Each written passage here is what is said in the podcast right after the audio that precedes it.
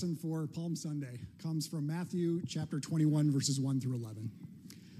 When Jesus and his followers had come near Jerusalem and had reached Bethphage at the Mount of Olives, Jesus sent two disciples, saying to them, Go into the village ahead of you, and immediately you will find a donkey tied and a colt with her. Untie them and bring them to me. If anyone says anything to you, just say this The Lord needs them, and he will send them immediately. This took place to fulfill what had been spoken through the prophet, saying, Tell the daughter of Zion, Look, your king is coming to you, humble and mounted on a donkey, and on a colt, the foal of a donkey. The disciples went and did as Jesus had directed them. They brought the donkey and the colt, put their cloaks upon them, and he sat on them. A very large crowd spread their cloaks on the road, and others cut branches from the trees and spread them on the road.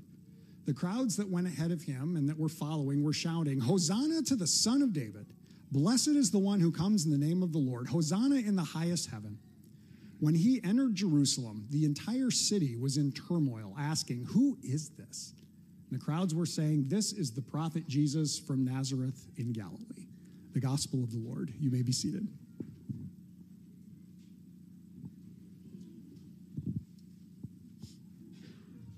Oh, people of God, may the grace and peace of our triune God be yours today and forever. Amen. This past Tuesday, the upperclassmen from Underwood got back from their trip out to Washington, D.C. They got back um, early evening Tuesday night. So my wife and I had gone over to the airport. We picked up our daughter, and it was supper time, so we went out to eat. Now, Tuesday nights at restaurants, not always the best. Maybe you've noticed this. I kind of I think sometimes maybe the JV team is, is working those shifts. And so the place we went to, which shall rename nameless, was it was okay. It was okay. But I looked at my daughter at one point and I said, Well, what do you think? And she looked at me, she didn't skip a beat. She says, This isn't bus. What? It's not bus. Girl, what are you talking about? She says, Slang, Dad. I'm like, Well, I picked up on that. What are you talking about? Well, it's not bussing. I'm like, You're not helping me out here. Apparently, the kids are, are, are saying something is bussing if it's like really good. Okay? Kids, am I right? I, okay, I see a few nods. Okay. Yep. Okay. It's bussing. Slang. Slang comes and goes. And you know, I'm as guilty of it as the next person. I think about some of the slang that I've used. Some of it is very common in our language. Some of it kind of comes and goes. Some of it is on point. Some of it's really dumb. I'm going to give you some examples of some slang that I've used over the years. One, cool. Nothing wrong with cool, right? We all still say cool. Apparently, cool is bussin'. I just made everybody in here uncomfortable. There was another one that I used. It's very 70s of me. Groovy. Groovy. Yeah, I see not I still use it sometimes. I really shouldn't. Really shouldn't. Now, there's another one. This was this was just dumb. It's just dumb. I don't know whatever prompted me to use this, but I did. An example of some slang that I used when I was young. Gravy. It, it's stupid, but I did it. I don't know why, and I'm glad I don't anymore. Because it's dumb. I'll stick with cool, yeah? We'll stick with cool. All right, all right. So, this idea of slang, the reason I'm bringing this up is because slang means something. You know, we, we identify some meaning with it. Uh, uh, we might even use the idea of like identity, so or names or language, things of that nature. That's really what I want you to to take from this whole little exercise that we've just gone on as we get into our story of the triumphal entry of Jesus. Now, great, great story. We are kicking off Holy Week. We are kicking off the events that will happen in Jerusalem as, as Jesus and his, his disciples and all of his followers and countless people have come to the city of Jerusalem to celebrate the Passover festival. Now, we know this as, as Holy Week, as I said a moment ago, and, and the events that will culminate with Jesus' eventual betrayal and his arrest and his torture and his, his death, and then ultimately his resurrection next Sunday, a week from today on, on Easter Sunday.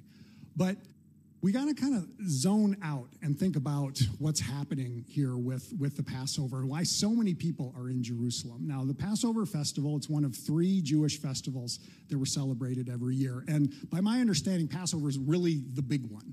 Uh, we, we would probably line it up with, with Easter or maybe Christmas, you know, one of the really, really big important days in our year. Passover was a festival that was incredibly important to the Jewish culture. And so people would come from all over the place to celebrate this festival. And that's what Jesus and his followers are up to. They're coming to the city for Passover. Now, I think Jesus also knows everything else that's going to go on, but pretty much everyone else has blanked on what Jesus has told them, and they're just coming in for, for the festival.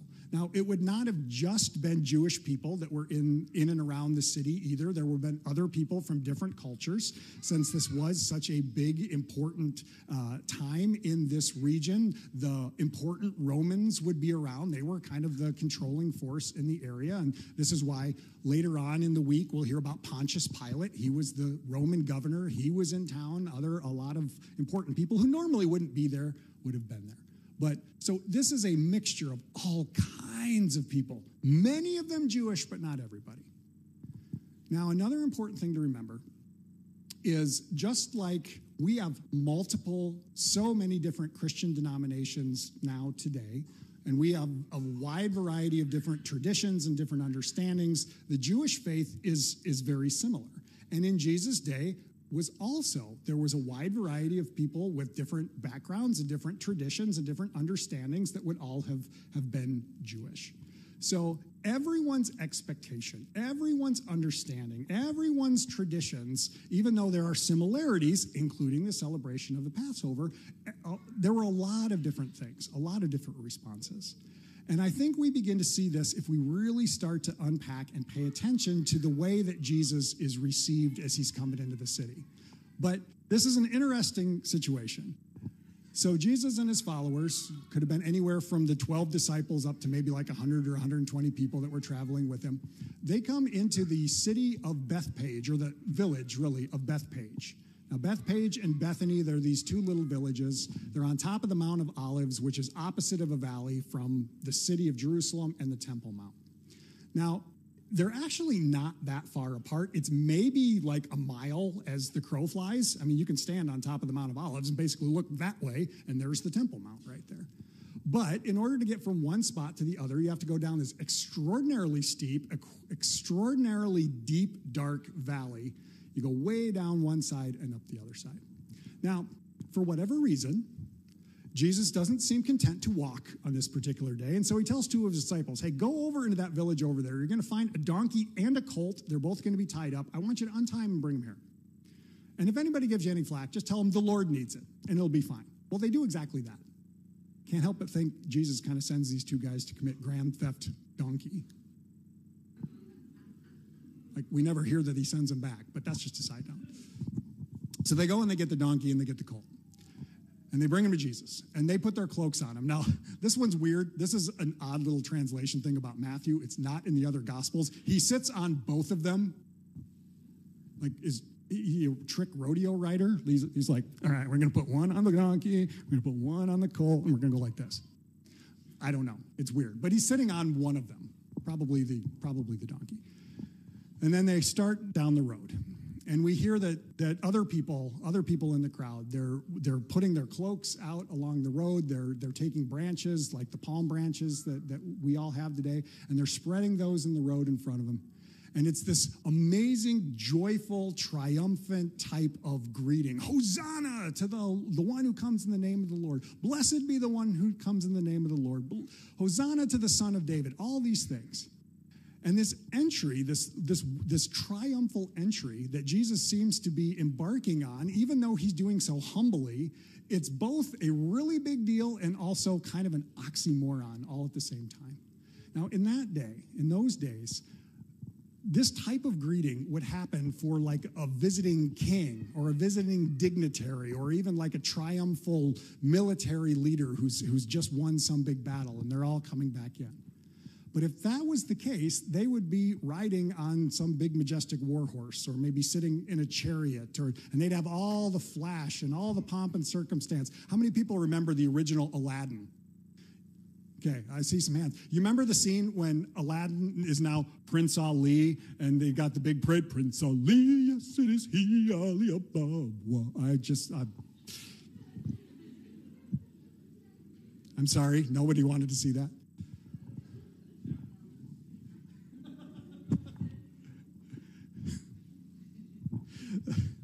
would have been normal, but Jesus is riding on a donkey, a humble animal and we hear that he is humble. So he's being greeted as, as a king, as, as, as Lord, as this big, amazing thing, but he's humble about it. Now, we hear that the city is in turmoil, that the city is, is, is there's some rumblings. It's, I, I talked about this Wednesday night if you happen to be here, but when we hear the city is in turmoil, the, the original word for that is, is where we get the word seismic, like earthquakes.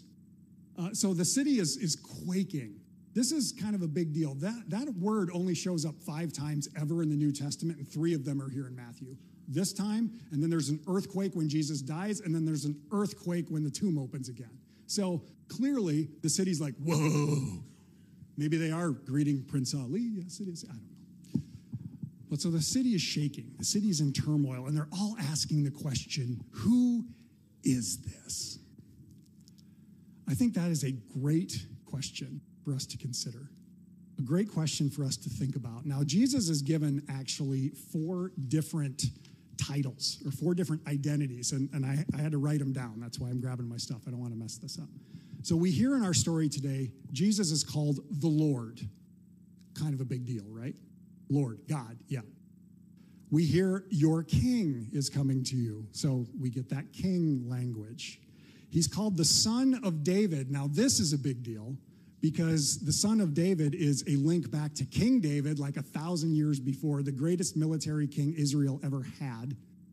Uh, so, this is a, definitely a political statement that's being made. And then we hear the prophet, the prophet Jesus. So, he's given a lot of these different, uh, these different identities. And every one of them is important. But as all the various, countless different people were there, they all would have had different reactions to this. Now, some people loved Jesus. They were probably the ones who were lining the road and shouting, Hosanna, Hosanna, Hosanna. Some people on the opposite end of the spectrum could not stand Jesus. They wanted the guy dead. They probably weren't overly happy that he was coming into the city. There were some people probably did not have the first clue who Jesus was, and they're like, What is going on over there? I don't know. Let's just keep eating whatever we're eating. I don't know. Maybe there was some ambivalence, and there was probably every single notch along the way in terms of responses. People didn't know what to think of him, or they had different ideas or different understandings. There's all kinds of stuff. All of these ideas of, of names, identities, there were probably countless more things that Jesus was called. But there's a slightly different angle I want to kind of explore for just a moment when we talk about identity and language and all of that. Now, the word, we've all said it multiple times Hosanna. How do we say Hosanna? Okay, Hosanna. Yeah, I heard it. We hear it and we think joyful proclamation. Like this is a praise God type word, right? Yes, and it also means something else. Hosanna is a Hebrew word, and the actual pronunciation, as I understand it, is Hoshana, which means Lord save us. Lord, saved Hoshana. That sounds a lot like another old word, Yeshua. Anybody know what I'm saying there? Yeshua. Say it loud if you know it. Joshua. Actually, yes. I was going to say Jesus. Yeshua is what we call Jesus, but it's also Hebrew for Joshua. The name Joshua. You've heard this name before? Joshua means the Lord saves. So when we've got a guy named Jesus or Yeshua or Joshua, which is the Lord saves, and then we're, we're singing Hosanna, Lord save us, this whole thing is very, very loaded. But save us from what? God, save us from what? That's what we're kicking off this week. Joyful proclamation today. I love Palm Sunday. It is so much fun. And we know a week from now, Easter Sunday, that's the Super Bowl, baby. We win. Or let's see, Final Four. Go Iowa. did I just bring sports in? I'm sorry. But we've got some junk to go through in the next five days before we get to the glorious resurrection on Easter. Jesus will be betrayed on Monday, Thursday, the night, the night when he institutes Holy Communion. And he goes through literal hell on Friday. And then he literally goes through hell on Saturday. But God wins. And God somehow overcomes the power of sin, death, destruction, pain, suffering, all of that. God is overcoming that. And that is what God is saving every single one of us from. Hosanna to the highest heaven. Lord, save us. And we will shout that joyfully because we have been given the promise that it has already happened for every one of us. And we believe it to be true. Hosanna, Hosanna, Hosanna, Hosanna. Man, that's bussing.